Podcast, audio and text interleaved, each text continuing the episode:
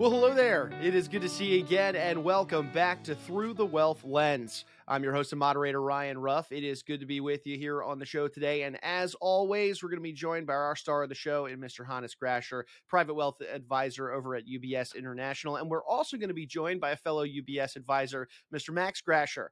We've got a really interesting topic that we want to dive into today. As always, on this show, we cover different wealth management related discussions. Today, we're going to specifically be focusing on athletes and the entertainment industry as a whole. So, to set things up for you, you know, when we hear about a new contract signing, especially uh, you know with superstars like Aaron Judge or Tom Brady, even you know, we we often assume that the idea of building wealth as an athlete can be easy for lack of a better word.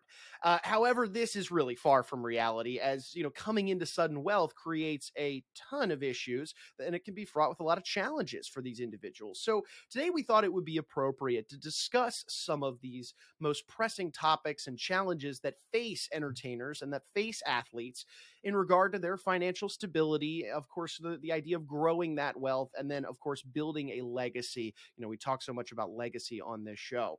Now, because of you know the clients that UBS and and many financial professionals work with are on the younger side, you know they're earlier in their professional careers as athletes or entertainers.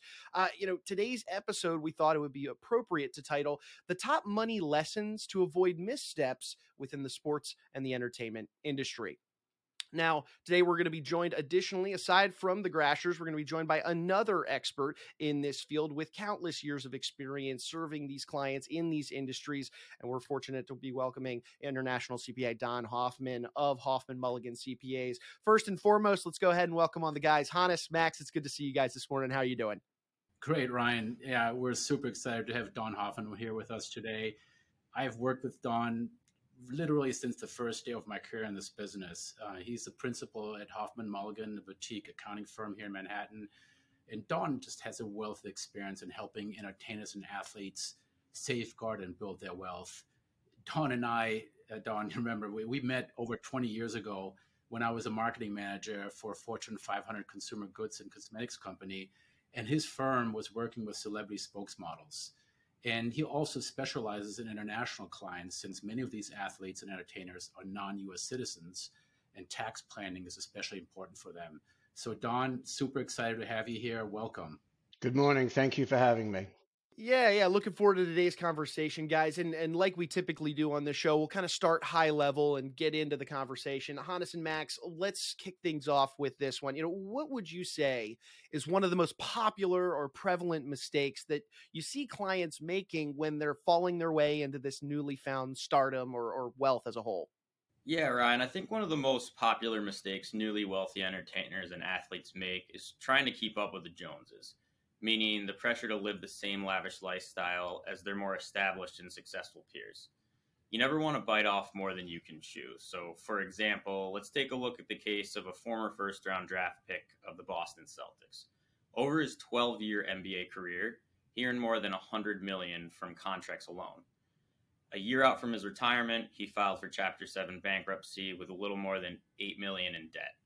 This was the result of poor choices, such as real estate investments that lost significant value and extravagant spending on luxuries like multiple high end cars. As we're big New York Giants fans here at uh, UBS International in New York, we also have to mention the case of a famous Super Bowl winning defensive end who has gone on to have a very sex- successful career after football, yet still make mistakes he has learned from to this day.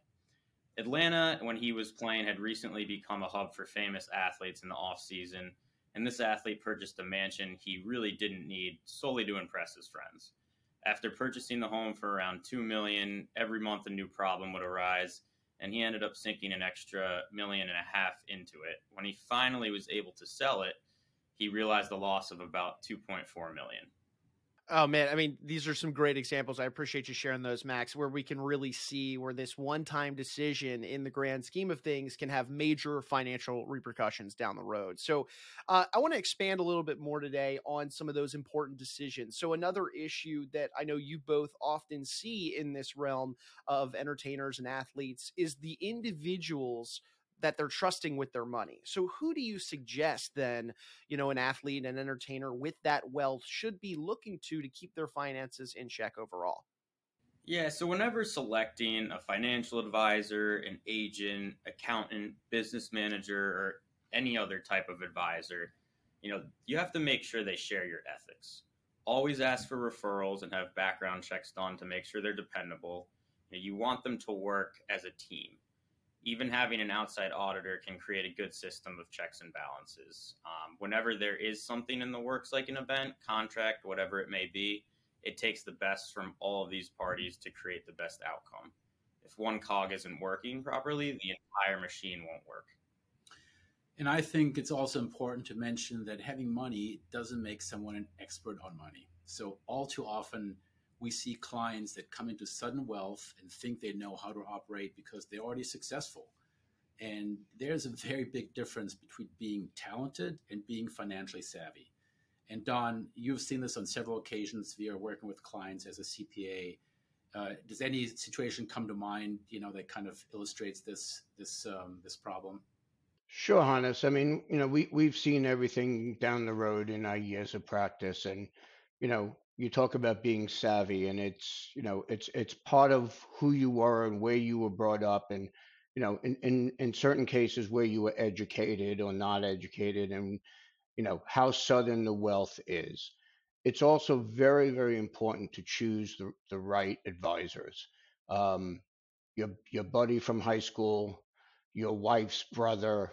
You know, there's there's a the famous story of Billy Joel in the beginning of his career. Uh, Billy Joel basically lost almost all of his earnings and all of his wealth from his first several albums, where his his first wife and his brother, her brother, excuse me, were the managers, and they either stole, squandered, um, and lost the money. You know, we've seen situations where you know choosing your agent should be somebody who's an attorney who understands contracts, who understands things, um, an accountant, uh, a lawyer, a financial advisor. Um, we have a saying in this industry, in, in the accounting world, is, and certainly didn't create it, but if it's too good to be true, guess what? It's too good to be true. Okay. Um, so the the investment in you know some new technology, the investment in uh, some real estate development, you know, various different things. Oh, you have money. Can you support my business? Okay.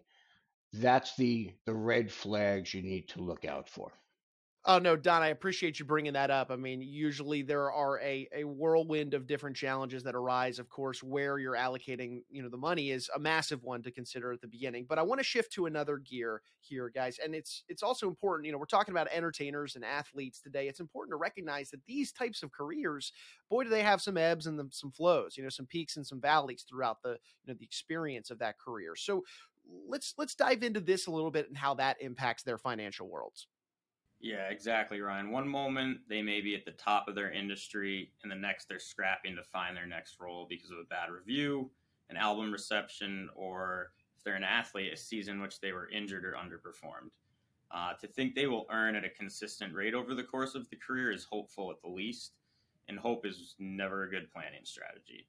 Now, I should say, and I'm sure many others involved in the professional sports industry can back me up on this that the playing career of the average pro athlete is com- considerably shorter than that of an actor, musician, etc., simply because of the fact that to perform at the required levels, athletes' bodies simply can't sustain the same rate as an actor or musician who is not constantly getting hit, straining muscles, being played by fatigue, whatever it may be on the field.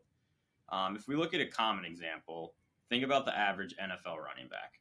The lifespan of a star running back at his peak is maybe five seasons. Unless you're someone like Adrian Peterson or Frank Gore, who both played more than a decade at a high level, the average running back will see earnings potential significantly decline after season five or six. He can maybe eke out a couple more one or two season contracts, but that mega contract he received at 23 probably isn't going to happen again at 28. In contrast, look at a band like the Red Hot Chili Peppers They've been around since the 1980s, despite several band members having drug problems, going on solo projects, and leaving the band for periods at a time. They continue to release successful music today and putting on major tours across the US and abroad. They're still capable of selling albums at a rate that keeps them on top. Now, they too, as I previously mentioned, have had many ups and downs, but they have not had to completely switch gears into other arenas like many athletes have to do.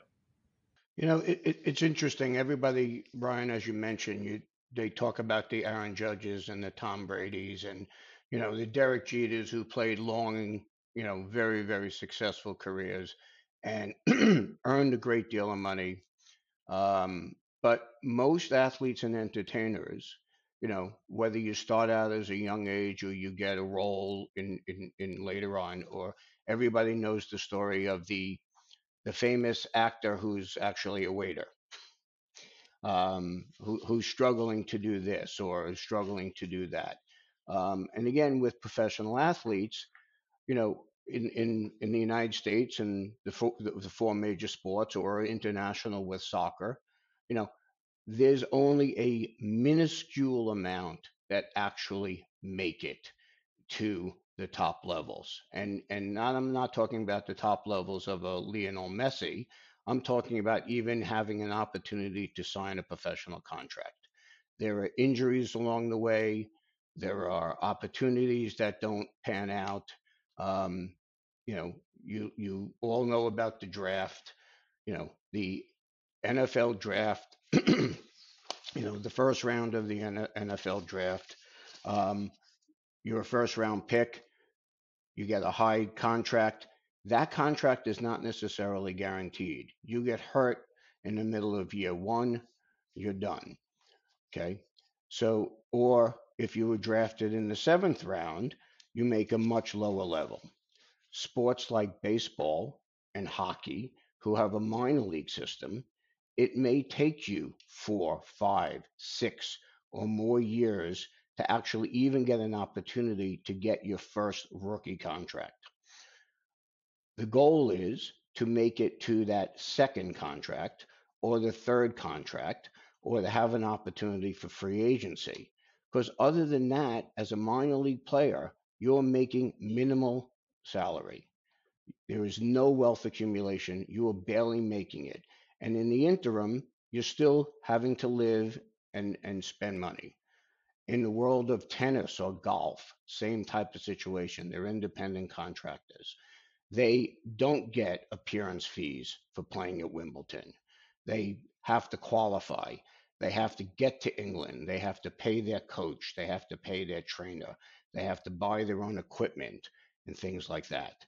So at in that beginning, you may not have any earnings. Okay, if you do are successful and you get a contract or you get an endorsement, you have success. You can start to build wealth. At that point, it's the goal of the financial advisors to protect that wealth. And as Max mentioned earlier, some of the careers are fairly short. The numbers may be large, but after taxes, after agent fees, after all the costs associated with it. If your career is too short, there's not much left, and you're 24 years old or 25 years old, and you have to live the rest of your life. Not everybody has a career of Tom Brady, who then at the end of his career can sign a, a contract with Fox Sports for more money than he ever made during his playing career and and we just discussed and you know mentioned the decline many athletes and entertainers may face at points in their careers how can they make that successful transition into the next chapter after they hit the apex of their playing careers or days at number one on the charts or box office? Yeah i'm sure anyone listening has heard this saying more than a few times but i'm going to say it again. Knowledge is power. So the more the star knows about his or her financial situation and the basics about investing and handling finances, the better equipped they'll be when the time comes to make that transition to the next chapter of their lives and careers. We like to tell the story of a prominent writer in the music industry who earned a fortune after coming from po- poverty through writing some hits for artists such as Usher, Beyonce, P. Diddy, and Nelly. He earned a $10 million advance after the success of Usher's Confessions album in 2004. He immediately went out and put a down payment on a mansion, purchased items like a Tom Ford coat for 25 grand. He never had this sort of wealth growing up, and he certainly deserved it from his years of hard work, yet he was never taught how to properly manage it. So he inevitably trusted the wrong individuals and purchased things he didn't need, leading to bankruptcy ultimately. Now, back with successful hits on the charts, he shares the story so others in similar positions don't make the same mistakes he did when he was younger. Yeah, and this also goes back to the principle we often touch upon of giving from the heart. It's important to work with financial advisors and managers who want to help you grow your wealth, but also give back. While finding a professional who has a heart and isn't just in it to make a quick buck is difficult, having someone who doesn't want to see you lose it all and help grow your own life and the lives of those to to come after you can make all the difference in your strategy. And you know, for that reason, we we conduct free financial literacy seminars for those who experience this sudden wealth effect.